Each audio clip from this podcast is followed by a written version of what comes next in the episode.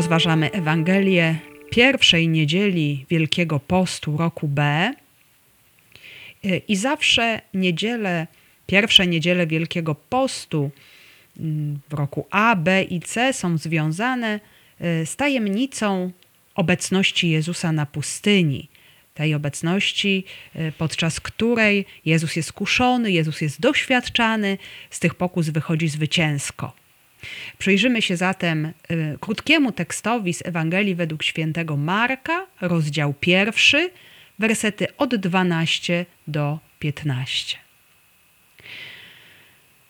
Poprośmy, aby ten czas przyjęcia Bożego Słowa, ten czas wielkopostnej pustyni, który szczególnie zaprasza nas do słuchania, do rozważania, do przyjmowania słowa, który jest źródłem naszej odnowy, naszego nawracania się, naszego mm, otwierania się na dar miłości Jezusa, y, aby ten czas był dla nas owocny, aby to słowo y, było przez nas coraz bardziej przyjmowane, y, również żywe i obecne w naszym codziennym życiu, w naszej rzeczywistości, w której żyjemy.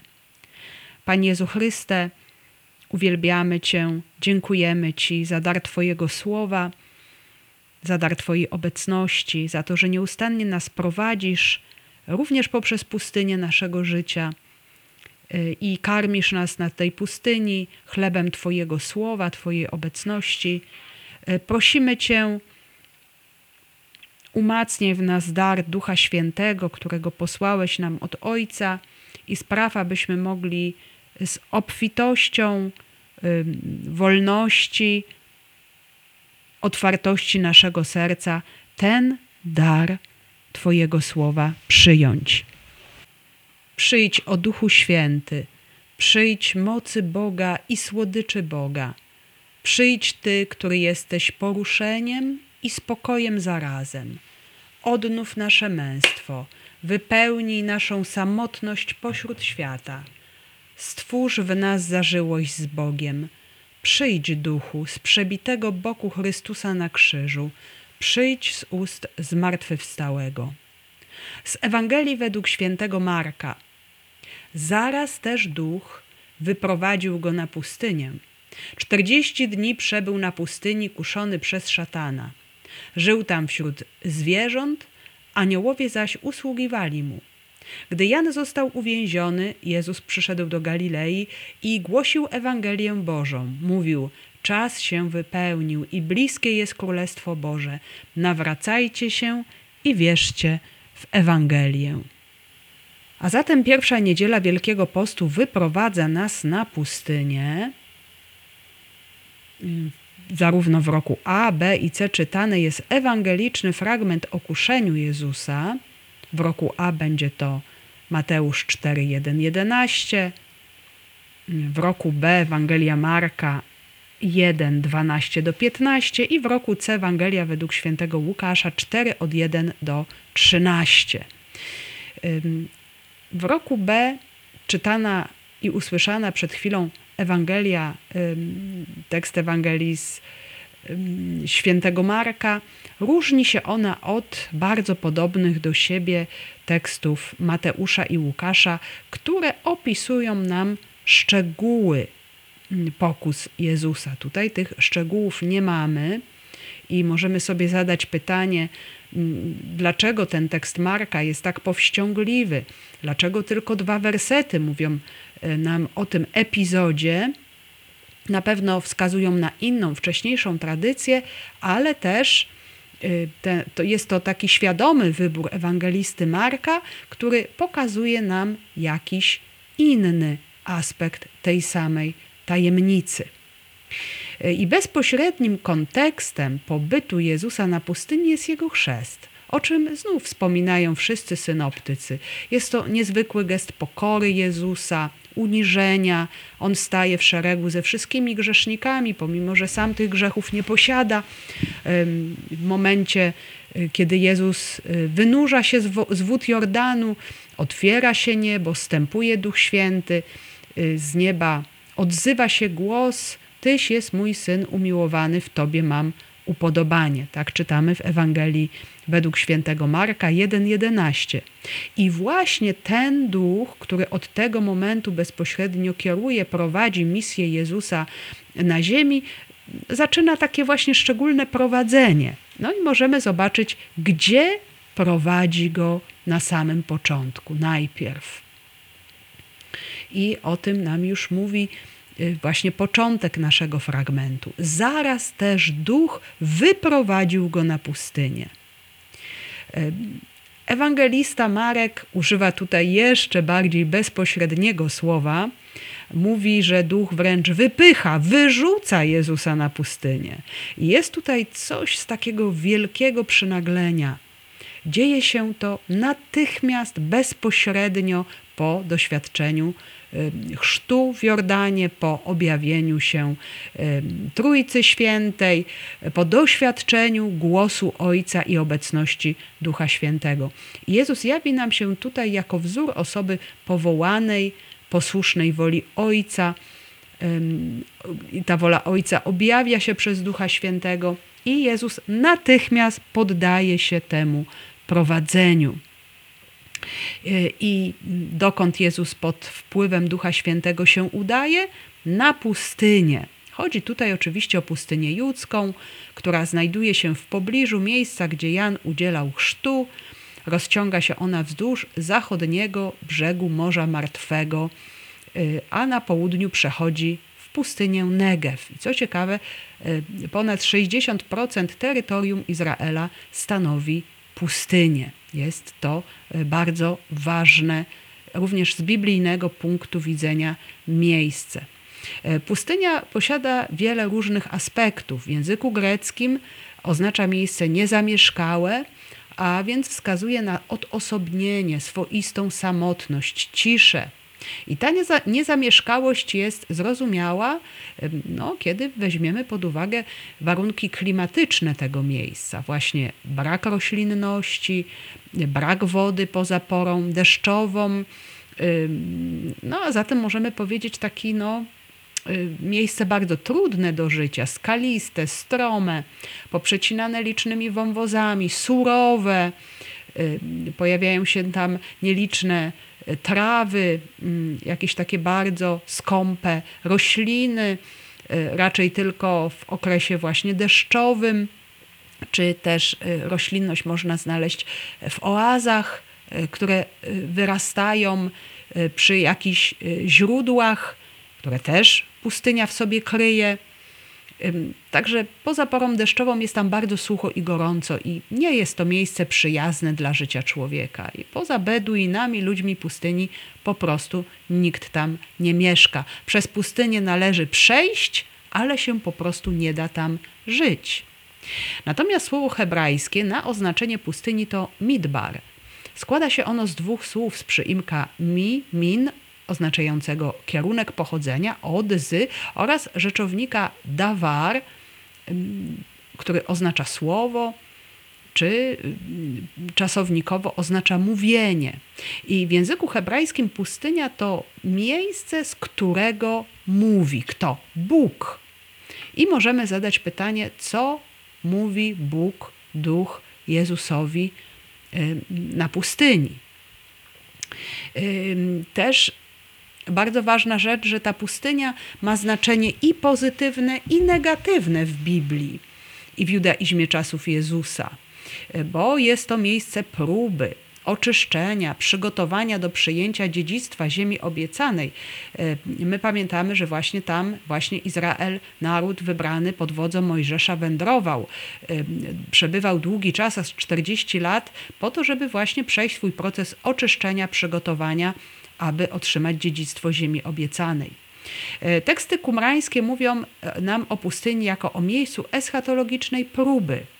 E, też według przekazów biblijnych i pozabiblijnych na pustyni zamieszkiwał szatan i złe duchy, właśnie w takich miejscach bezwodnych, pustynnych.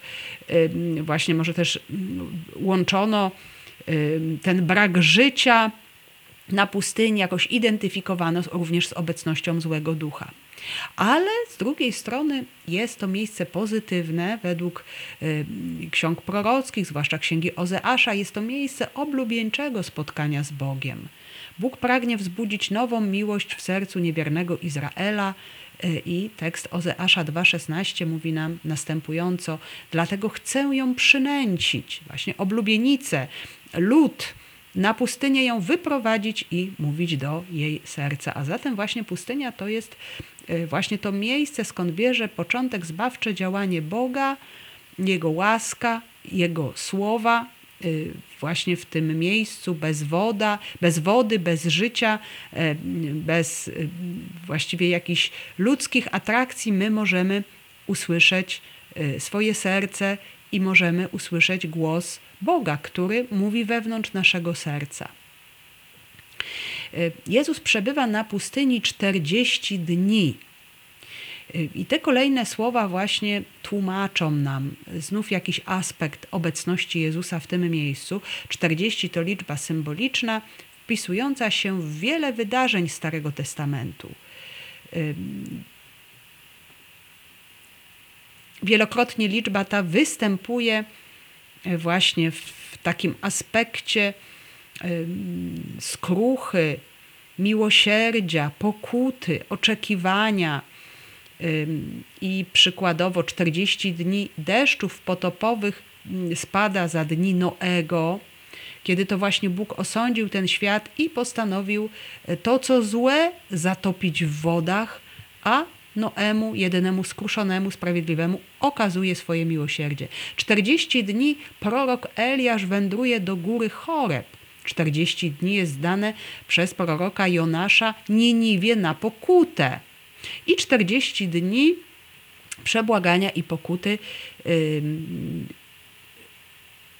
otrzymuje prorok Ezechiel za grzechy pokolenia Judy. Ale najważniejsze w historii Izraela jest 40 lat pobytu i wędrówki do ziemi obiecanej oraz 40 dni pobytu Mojżesza na górze Synaj. E, no i właśnie niestety podczas tych 40 dni mm, pobytu Mojżesza na górze Synaj, Izrael odstąpił od Boga, oddawał cześć złotemu cielcowi, który symbolizował bogactwo i dobrobyt, to za czym lud Boga bardzo tęsknił. I po tym zdarzeniu Mojżesz znów powraca na górę na 40 dni, by wstawiać się w modlitwach błagalnych za swoim ludem i ponownie otrzymuje tablicę z przykazaniami. Izrael objawił się tutaj jako ten niewierny syn, choć tak bardzo umiłowany. Stąd właśnie y, też ten czas wędrówki przez pustynię przedłuża się na 40 lat 40 dni zmienia się w 40 lat. Jest to próba, oczyszczenie, przygotowanie, aby otrzymać dziedzictwo, ziemię obiecaną.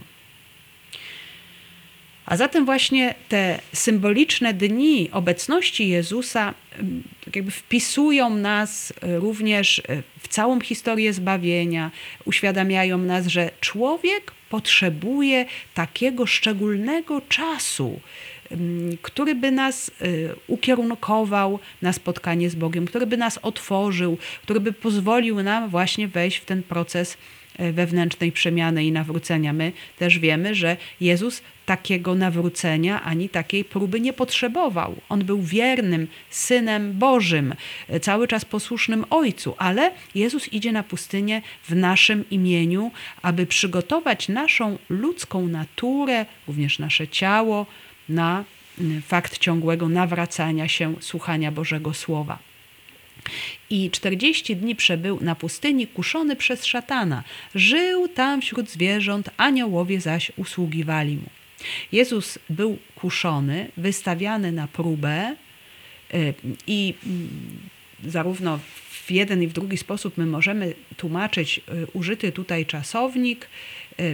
Często też w Biblii czytamy o próbie próbę przeżywał Abraham, gdy miał ofiarować swego syna na górze Moria.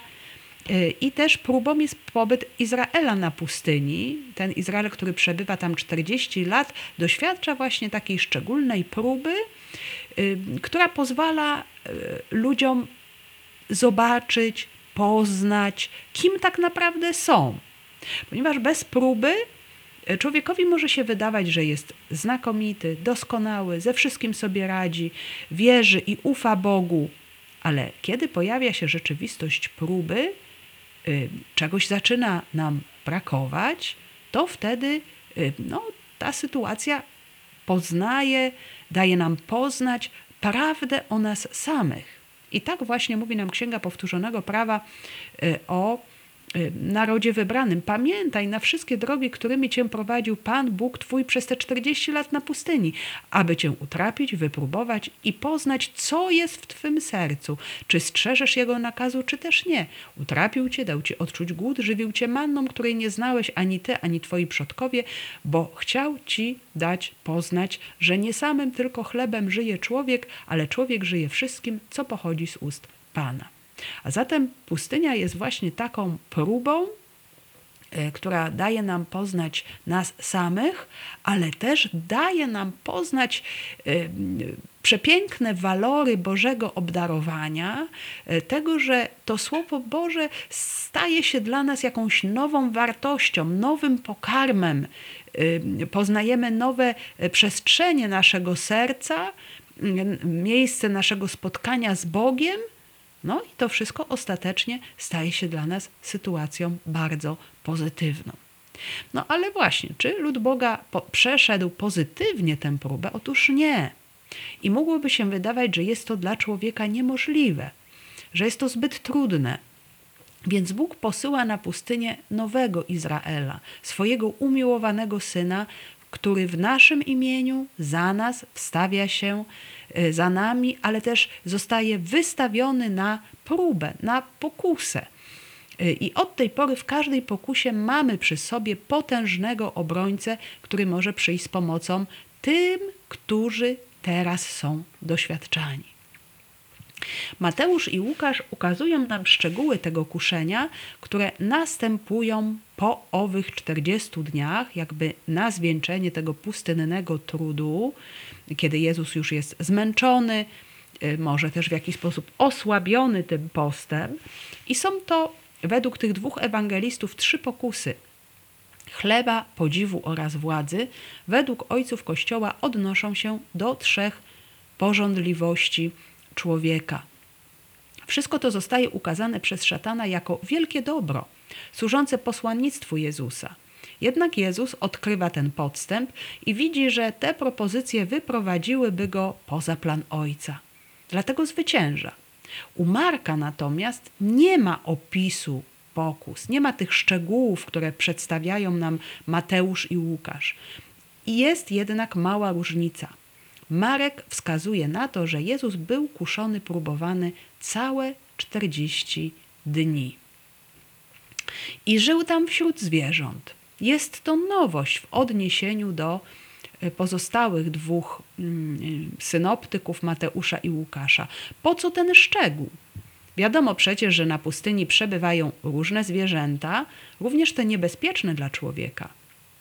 Otóż Marek wykracza poza porównanie Jezusa e, wyłącznie z Izraelem na pustyni. On idzie dalej. Jego celem jest ukazać Jezusa jako nowego Adama. Adam, pierwszy człowiek, został umieszczony w ogrodzie rajskim, który otrzymał od Boga. Tam są również obecne zwierzęta, aby on nad nimi panował i był szczęśliwy w przyjaźni z Bogiem do momentu grzechu na świecie panowała niesamowita harmonia.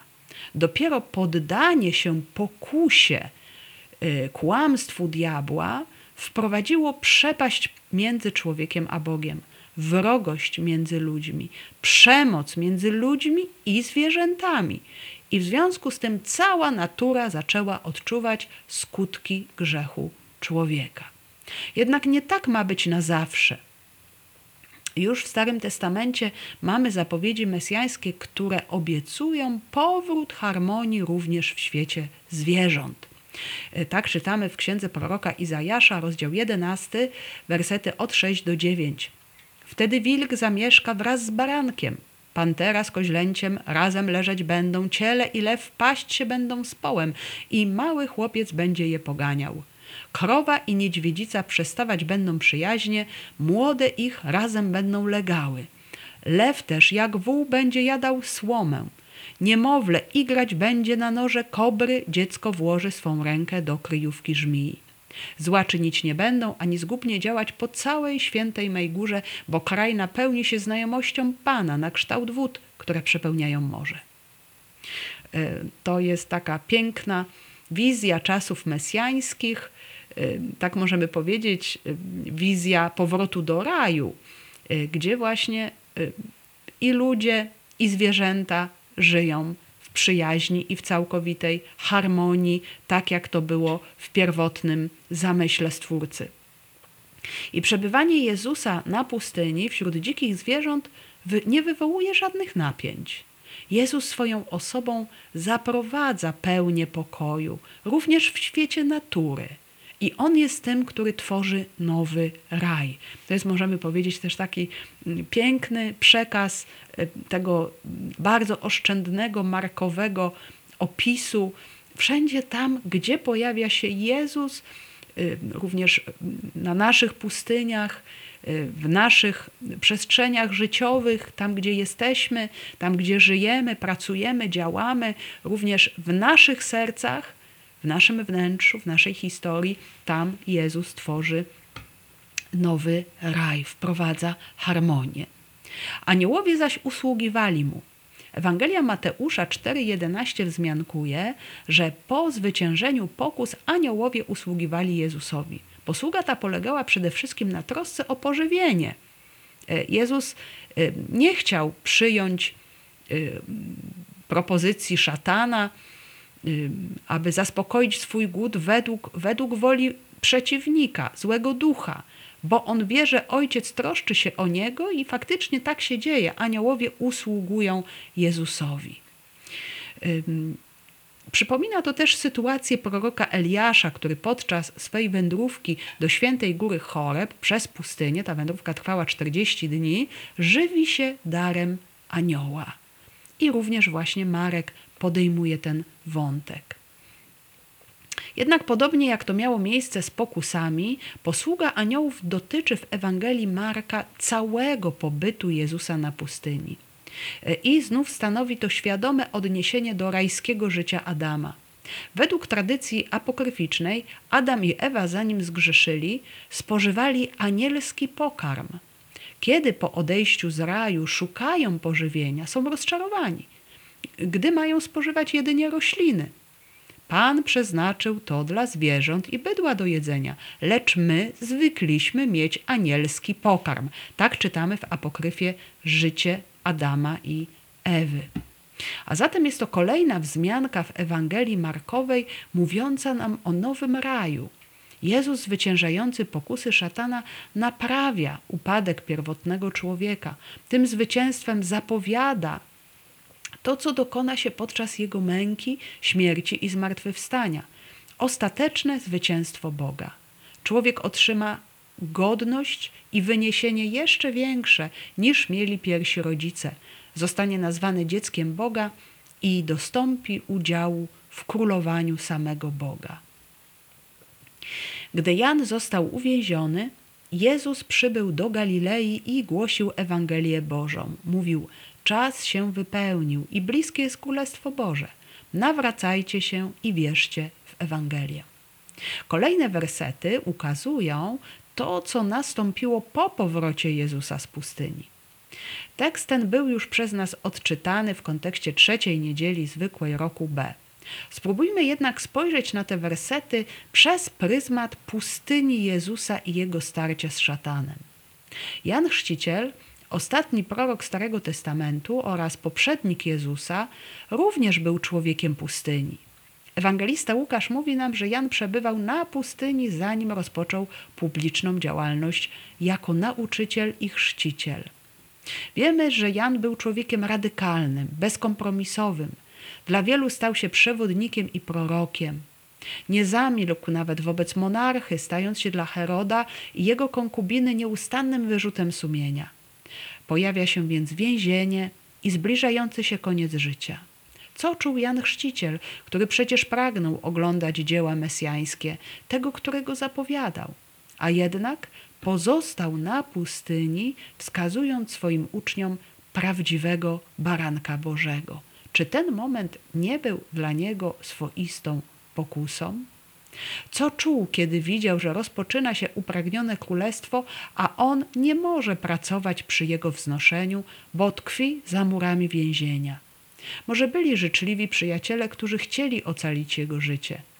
Nie wiemy i nie dowiemy się, jakie pole walki mieściło serce Jana.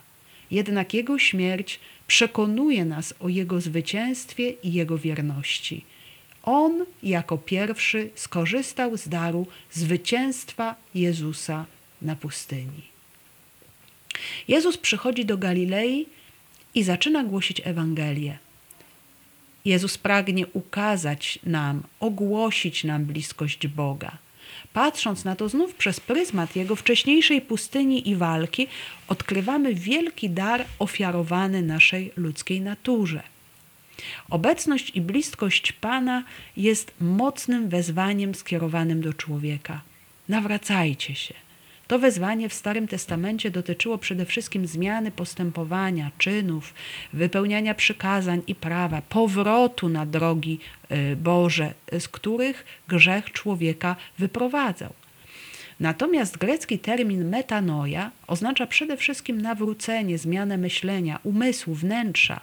Aby otworzyć się na dobrą nowinę, nie wystarczy zmienić zewnętrznego zachowania. Przede wszystkim umysł człowieka powinien otworzyć się na ten niezwykły dar Bożej obecności. To, co czyni Pan, przerasta jednak nasze rozumienie i siły naszego umysłu. Nawracajcie się i wierzcie w Ewangelię, mówi Jezus. Wiara to decyzja nawróconego umysłu, który się poddaje Bogu. Dlatego pojawia się wezwanie do wiary. To, co zostaje dla umysłu tajemnicą, należy przyjąć z otwartością wiary, zgodą na Boże działanie, w ufnym powierzeniu się Panu. Wiara pozwala człowiekowi trwać w wierności nawet wtedy, gdy po ludzku nie dostrzegamy jeszcze efektów dobrej nowiny. A ta dobra nowina wciąż jest nam zwiastowana, tak jak to miało miejsce w czasach Jezusa. Bóg umiłował człowieka i chce go zbawić. Dlatego przychodzi, pozwala się przybić do krzyża, staje się naszym pokarmem. I wszystko to z miłości. Jaki dar mamy przyjąć w naszej wierze? W naszej wierze mamy przyjąć dar, dobrą nowinę o darmowej miłości Boga. Nawrócić się to właśnie przyjąć Ewangelię to znaczy przyjąć logikę Boga. Boga, który na mój grzech odpowiada łaską, zbawieniem, e, które mogę przyjąć, którego nie, nie mogę sobie w żaden sposób zdobyć moimi czynami. Zbawienie wyprzedza moje dobre uczynki, które są dopiero efektem zbawienia i życia według Ducha Świętego. A zatem y, odpowiedzią na mój grzech jest łaska. I przyjmując darmową łaskę, staje się dopiero gotowy do tego, aby żyć według ducha. Odtąd kończy się czas, w którym człowiek owładnięty grzechem i niemocą staje się zabawką w ręku diabła. Oto przychodzi mocarz, który go pokonuje. To się właśnie dokonuje przez y, pobyt Jezusa na pustyni.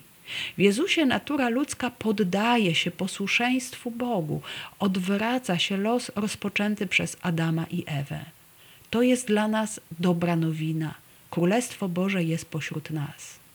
Jezus wzywa nas do nawrócenia, do otwartości naszego umysłu na ten dar. Wzywa, wierzcie w Ewangelię, przyjmijcie prawdę, że w jedności ze mną stajecie się zwycięzcami złych mocy, stajecie się obywatelami nowego raju, krainy pokoju i miłości.